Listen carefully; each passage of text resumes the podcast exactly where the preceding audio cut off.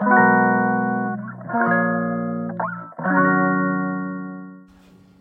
い、マールのラジオマールです。今日は9月12日火曜日です。はい、今絶賛洗濯機回し中なので、あのギュインギュイン聞こえると思いますけども、あのお気になさらず。しかもね、最近なんかこうなんていうか水がのなんかなんだろうなんか変なんでしょうね。なんか水を注入してる時にギュイーンみたいな音が鳴るんですよ。なんかやべえかもとか思ってるんですけどまあまあ洗濯できてるんでいいかと思って。だから変な音が時々聞こえるかもしれないんですけどあの気にしないでください。はいそんなところでですね今日はですねまあ引き続き暴露療法の話をしようかなと。で暴露療法はこんな感じだよみたいなやつは散々まあ話してきたりもしてて著書とかにも書いたりしてるんですけど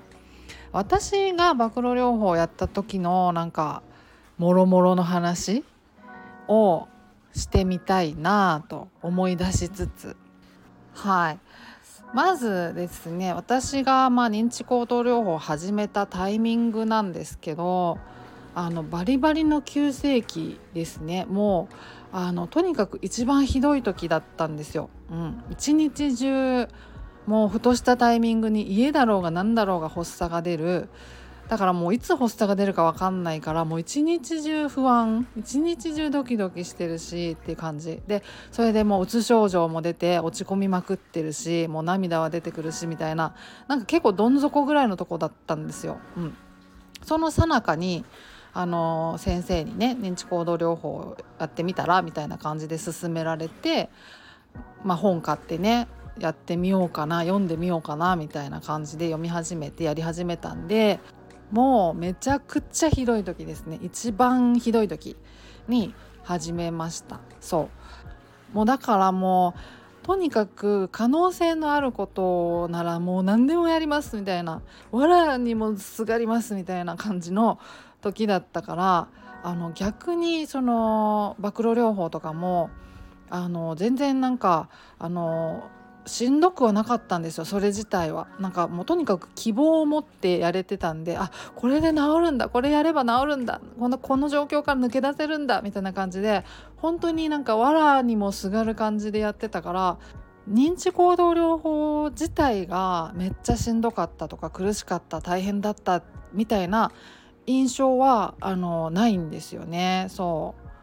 まあ、結構ね思えばアグレッシブにあの暴露療法とかやってたんですけどそれでもめっちゃ頑張ったな私みたいな感じの印象もなくてもうとにかくやれば治るんだみたいな感じであのやってたから、うん、なんか希望を持ってやってましたね、うん、ある意味ね。うん、でやっぱその希望を持たせてくれたのがそのやっぱ先生に勧めてもらったパニック症の認知行動療法の本ねマニュアル本だったんですけどやっぱそのマニュアル本がねあの自分が感じてるその諸症状あるじゃないですかそれを丁寧に解説してくれててでだからこうやったら治るんだよっていう感じで書いてあったんですよね。でそのまあ呼吸法なり全身的筋弛緩法なり暴露療法なりがあの絶対にあの効くんだと。そういう風に人間できてるんだよみたいな感じで書いてあったからあもうとにかくやれば治るんだって感じになったんですよね読んですごいもう希望でいっぱいになってもうとにかくやるぞみたいな感じだったからもうそう。だからね全然ね頑張ったなっていう感じが私自身もしなくて。うん。まあ、ちなみにその本はねあの散々これまでもツイッターなんかでも紹介してますし著書の方でも紹介しています本です。はい、あの一応まリンクあの概要欄とかにもリンク貼っとこうかなとは思いますがはいそうそうなんですよ。であのまあ最初はまあうつ症状とかもあってねなんかこうふとした瞬間にもう人生積んだ終わったみたいな感じで涙出てきたりとかっていうような状況だったからあのそんな積極的にあの暴露療法とかもやっていけなかったんですけど最初は。だから最初はもう家の周り散歩するので精一杯だったりとかだったんですけど、まあ、それを続けていくとですね、まあ、うつ症状も少しずつこう警戒していってで暴露療法にもちょっと力入れられるようになってきてであのー、まあバスに乗ってみるとかですね。あの車でちょっと5分ぐらい走ったところの公園に行って歩いてみるとか。もうほんとちょっとずつあの課題をねあの付け足してあの暴露療法やっていった感じなんですけど。でまあ心がけたのはその、まあ、回避行動とあの安全保障行動をしないっていうのはすごく心がけてましたね。うん、で、まあ、回避行動っていうのは回避する行動ですよね。そういうまあ不安を感じるような場所とか状況とか発作出そうだなっていう状況とかを避けることを、まあ、回避行動ですよね。それをしないっていうのとあとまあ安全を保障するような行動。あの例えばその発作とか不安とかが出てきた時に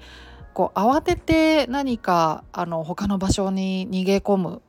行くとかその場を離れるとかなんか慌ててその気をそらすようなことをする。水を飲んだりとかあのミンティア舐めたりとか。あとまあ豚腹飲んだりっていうのもあの暴露療法の中ではやっぱそうあの安全保障行動にあたると思うんですけど、まあ、そういうこととか。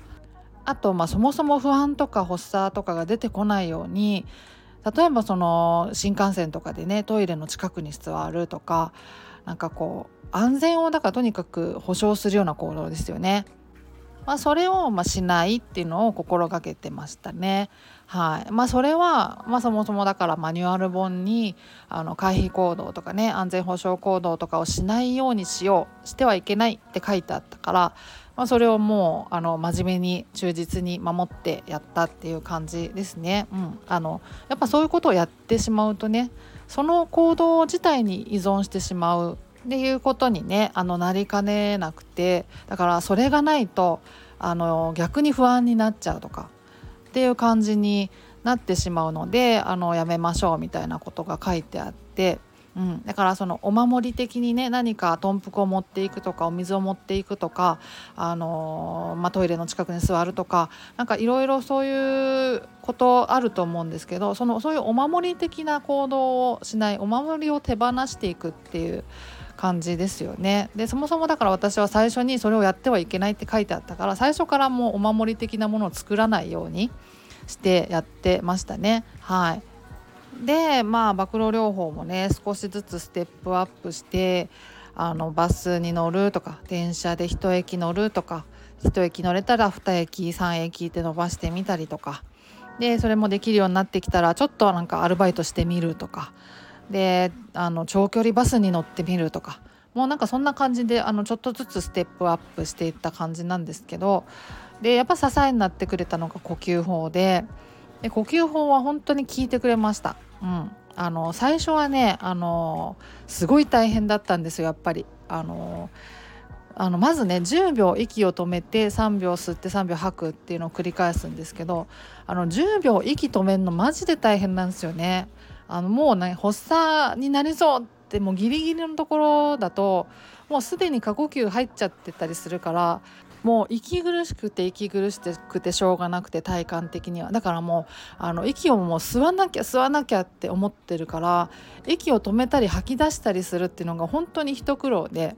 うん、だから最初はその10秒息止められなかったんであのもう止められる範囲でもう3秒でも4秒でも5秒でも6秒でももうその時止められる範囲でとりあえず止めてそれから3秒吸って3秒吐くっていうのをやってましたね。でまあそれができるようになってきて少しずつこう冷静にもあのできるようにもなってきてで10秒止めてっていうのができるようになっていったんでだからとにかくあの本当に呼吸法自体も少しずつできるようになっていったっていう感じはありますね。うん、腹式呼吸やるのもねあの大変ですもんねやっぱり。あのなんかやっぱり吸わなきゃ吸わなきゃって思ってるからお腹から息するのがすごい難しいですよねそういう時。でもまあそれもまたあの本当に練習したりとか実践を重ねていく中で本当にできるようになってった感じ。ででやるとやっぱり落ち着いてくるなっていうのも実感できてでもうやばいやばいやばいってなってても呼吸法なんとか一生懸命やってると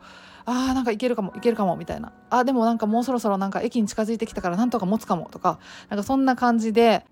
とにかく呼吸法があのやればなんとかなるぞみたいな信頼をができるようになってったんですよね実践すればするほど。だからすごい支えになってくれましたね。あの全身的筋弛緩法はね家ではよくあのやってたんですけどあのやっぱ外でやるとなるとなんかこうなんていうかスペース確保しないとあのできなかったりするから最初はねあの慣れるとどこでもできるんだと思うんですけどだから私はなんか呼吸法をメインに使ってましたね。うんで、まあ、その呼吸法をやればなんとかなるぞみたいなのがあのそれこそね認知再構成法にもつながってて、あのー、やっぱ不安になったりとかねするじゃないですか暴露療法やる時にね。でまあいろいろこう頭の中にぐるぐるぐるぐる嫌な考えがあの回り出すと思うんですけど発作出たらどうしようみたいな。でもその発作出たらどうしようみたいなのに対してあでもあのー、呼吸法をやればね2分3分4分5分ぐらいだったらなんとか耐えられるしな。だからあの一駅ぐらいだったら乗れるぞみたいな感じで思い直してそれであのえいやっとあの電車に乗るみたいな感じですよね。うん、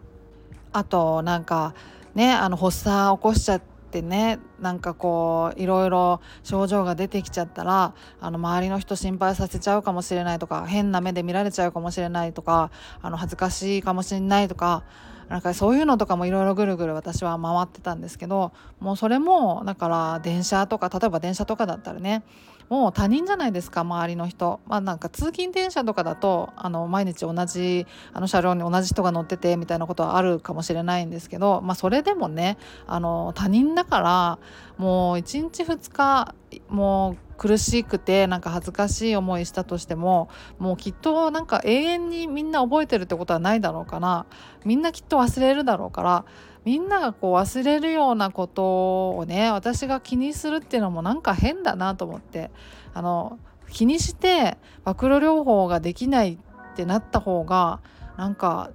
すごいあのデメリットすぎんと思って、うん、私にとってね。私は治すために暴露療法やってるんだからあのもう人の目とかもうどうでもいいやって思っちゃったんですよねもう。うんうん。なんていうかもう何て言うかね恥かこうが何しようが治ったもん勝ちだろうとか思って。なんかそんな感じの気持ちであのもうとにかくやるべみたいな感じにあの気持ちを持ってったっていうか。うん。何て言うかねなんかあのとにかくその最初の一歩を踏み出すのがあのもう勇気がいると思うんですよね。電車に一歩乗り込むとか家から一歩外に出るとか、あのー、まあ、高速に入るとかそのあの最初のなんかこうボーダーラインみたいなのを飛び越えるのが一番こうドキドキするしあの勇気がいると思うんですけどだからそのラインをもうなんとかかんとか飛び越えるための思考をあのなんとか頑張ってやるっていうかもうとにかくこうあの自分を後押しするような思考をするっていうのがその私にとっての暴露療法の時の認知再構成のやり方だったなって思いますね。うん、でもうあの一歩乗り込んじゃえばあのねやることはもう呼吸法しかないっていう感じなんでもうひたすら必死で呼吸法やったっていう感じですかね。うん、あとねなんかこう何て言うかな最悪の場合を想定してそれに対して覚悟しておくっていうのをすると割とこの一歩の後押しになってくれたなって私は思っててその例えばですねあのまあその夜行バスに乗ってあのちょっと遠くまで旅行してみようっていう暴露療法をやった時があってもうそれはだいぶあの暴露療法あピーピー言ってますすいません。はい。あの暴露療法がね進行してもうあの普段の電車とかだったらもうなんとか全然乗れるなってなってきてたぐらいの時でちょっと長距離であの公共の交通機関やってみようみたいな感じで思って夜行バスチャレンジしたことあるんですけどその時はもうねあのもうどうにもこうにもならなくても降りたくてしょうがない。もうあのとにかく降りたいってなった時はもうそれをあの伝えようと思って運転手さんに。でもとにかく今もう発作で降りたくてしょうがないから降ろしてくださいって言おうと。そうそう。で言ったらもう発作です。もうこっちは大変なんですみたいな感じで言ったらもうなんかとにかくあの止められるところに止めて降ろしてくれるだろうと思って。でもうあのそれから乗れないって言ったら乗れないってなったらもう行ってくださいって言おうと思って。私はもうこのままここに置いて行ってくださいっていう感じで言おうと思って。まあなんとかなるだろうと。高速とかでなければあの別にそこからタクシーに乗って近くのホテル探してあの泊まってもいいしもうとにかくねあの言っちゃおうと思ってなんとかなるだろう言えばと思ってね、まあ、最悪そうしようと思ってあの乗ったりとかしてやってましたね。そんな感じ。飛行機とかもねあの暴露療法始めて認知行動療法始めて1年後ぐらいにまあ、そろそろ飛行機もチャレンジできるかなみたいなところまで来てで飛行機チャレンジしたんですけどね。やっぱりもうすごいあの本当1年ぶりぐらいに飛行機乗ったからもうもうめちゃくちゃ緊張したし予期不安出まくったしなんなら発作に片足突っ込んでたぐらいのところまでだったんですけどそれでもなんかもうとにかく発作が出たとしても死ぬことはないしもうあの気絶して倒れたとしても最悪ねあの乗ってあのでも死ぬわけじゃないしいつか気が付くだろうしあの、まあ、ととにかく乗っちゃえば目的地には着くんだと生きたまま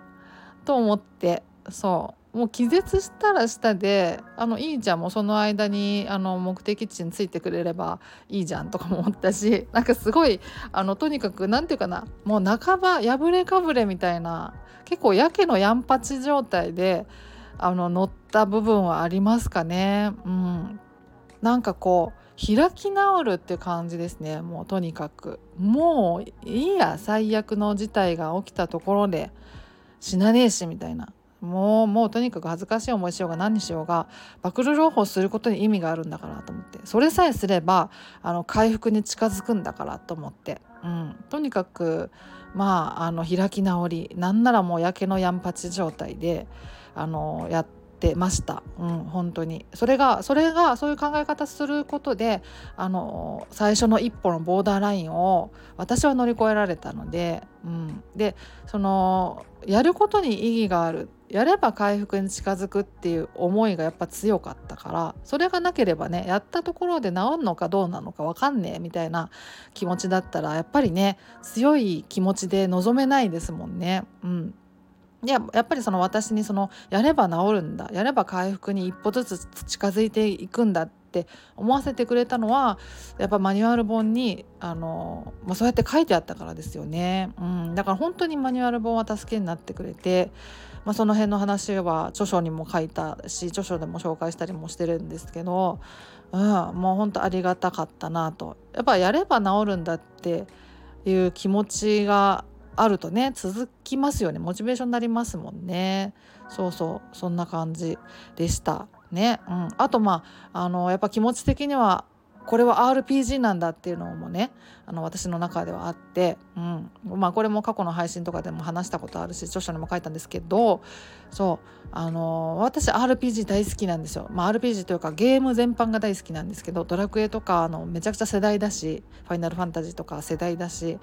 あの RPG 好きなんですけど RPG ってやっぱモンスターと戦って経験値を得るっていうのが基本なんですよね。それをしていかないと話全然進まないし強くならないんでそう。そのつもりだったんですよ本当に。だからそのモンスター倒さないとあの先に進めないんだと思ってたからあの暴露療法を暴露療法であのその不安とかね発作とかと対峙するっていうのがそれがモンスターと戦うってっていうことのように感じててそうそれをしないと進まないんだって思ってたからすることに意義があるんだ強く思っててだからとにもかくにもしなきゃいけないだからそのとにもかくにもあの最初の一歩を踏み出さなきゃいけないって思ってたからこそあのまあやれたんだろうなっていう気持ちがありますね。うん、なのでまあもう何て言うかスマートではないですよ。もう正直。もう転がるように。もうどう思われたっていいや。もう治ればいいんだから。みたいな感じでやってった印象ですね。うん。まあとはいえですね。実際になんかこう恥ずかしい思いをしたとかあの倒れちゃったっていうことはあのなくて。結局もうなんだかんだあってもあのいろいろ怖くて不安でいろんなこと考えたりはしたけどなんだかんだで乗り切れたっていう感じがあったから、うん、やっぱそれでああやっぱり頭の中で想像してることは実際に起こるもんじゃないんだなみたいなのをあの重ねていって、まあ、まさに認知再構成ですよね、うん、そんな感じだったなっていう気がしますね。だから結構ね我ながらアグレッシブにガンガンやったんですよ暴露療法。まあそれができたのはねやっぱこう最初に話した通りあのもうどん底の状態から始めたからっていうのがあるのかもしれないですね。もうなんかこうもうこれ以上下に下がることはないみたいなところから始めたから逆に何でももう何でも来いっていう感じだったですけど、まあ、ある程度ねやっぱりこう落ち着いてから慢性化してからやるとなるともう一回気合を入れ直したりしないといけないしあもしかしたら悪化したかもって思うようなこともあるかもしれないからあの迷いが出たりとかね、うん。まあ、そういうのもあったりしてね。なかなかこう気合いいるだろうなって思いますけどね。でもそのやれば治るっていうのはあの変わらないはずだからあのとにかくこう最初のこう一歩をいかに踏み出すか踏み出せるようなその踏み出す後押しになるような考え方を、まあ、するっていう、まあ、それがまあ大事なんだろうなって思ったりはしますかね。うん、もうその当時はですねもう本当もう一日中不安だった。た感じだったからそのなんかなんていうかな回復につながるようなその希望を持てるようなことを何もせずにあのずっとあの症状に耐え続けるっていうことの方がもうとにかくストレスだったからあの何かとにかくしたいっていう感じだったんですよねその回復につながるようなことを。うん、だから本当にあの実はその暴露療法とか認知行動療法をもう苦苦もなくあのやっぱりそのそれ自体はねあのいろいろやっぱり大変なこともあったけどなんか全然ストレスなく逆にできたんですよね。うんそうだからなんか割と始めるタイミングでその心の持ちようが変わってくるのかなっていうのはあるかもしれないなって今思ったりしますね。うん、そのやっぱ慢性化するとねその何て言うかなんとかかんとかうまく避ける方法みたいなのが身についてきて、まあ、こういう状況とかこういう場所とかを避ければ不安とか出ずに済むみたいなことを学んできてであのまあそういうのを避ければ日常をなんとなく過ごせるみたいな感じになってきた状態だともう一回こう改めて予期不安とか発作とかをねあの体感していくってっていうことになるから暴露療法認知行動療法やるとなるとね。あのまあ大変かなとは思いますけど、うん、まあただこうやれば治るはずだと私は思ってて、うん、それはそうやって書いてあったからねマニュアル本に。だからまあそれのそれ自体の信憑性がどこまであるか何パーセントそれは確実なんだって言われると分かんないですけどあのそう思ってやるっていうのはすごく大事なことなのかなってあのそれは強く思いますかね。はい。うん。まあそんな感じですね。そう。あとやっぱ大事なのはそのうつ症状をできるだけこじらせないっていうのも大事かなと思うんですよね。やっぱうつ症状があると小さなことでねあの気持ちが揺らいだり悲しくなったり辛くなったりするからね。そう。できるだけでそのだからあのストレスのキャパシティあの容量を空けときたいっていうかそのコップをこうあのもう正面表力ぐらいもうひたひたにねあのストレス溜まってる状態とかにしないっていうのも割と心がけましたね。うん、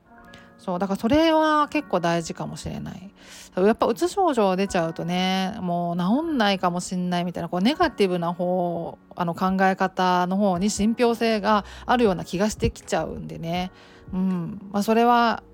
辛いですよね。その状況で続けていくのも辛いし。なかなかそれであの暴露療法うまくいったとしてもなんかなんかうまくいったぞっていう気持ちになれなかったりするかもしれないしね。そう。だからそこも大事かなとは思いますね。うん、だからそのそういう意味ではなんか周囲の協力なんかもやっぱり必要になってくるんだろうなっていう気はしますけど、うん、そう。そんな感じ。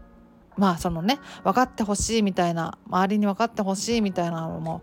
あるとは思うんですけどまあ、そことの折り合いをどうつけるかっていうのもあるんだろうし、うん、私はねそのねもう分かってもらおうと思うのももうめんどくさいし、うん、もうあの分かってもらう前に直した方が早いやみたいな感じで思っちゃったりとかしてだからもうなんかこう分かってくれなさそうな人には話さないようにしたりとか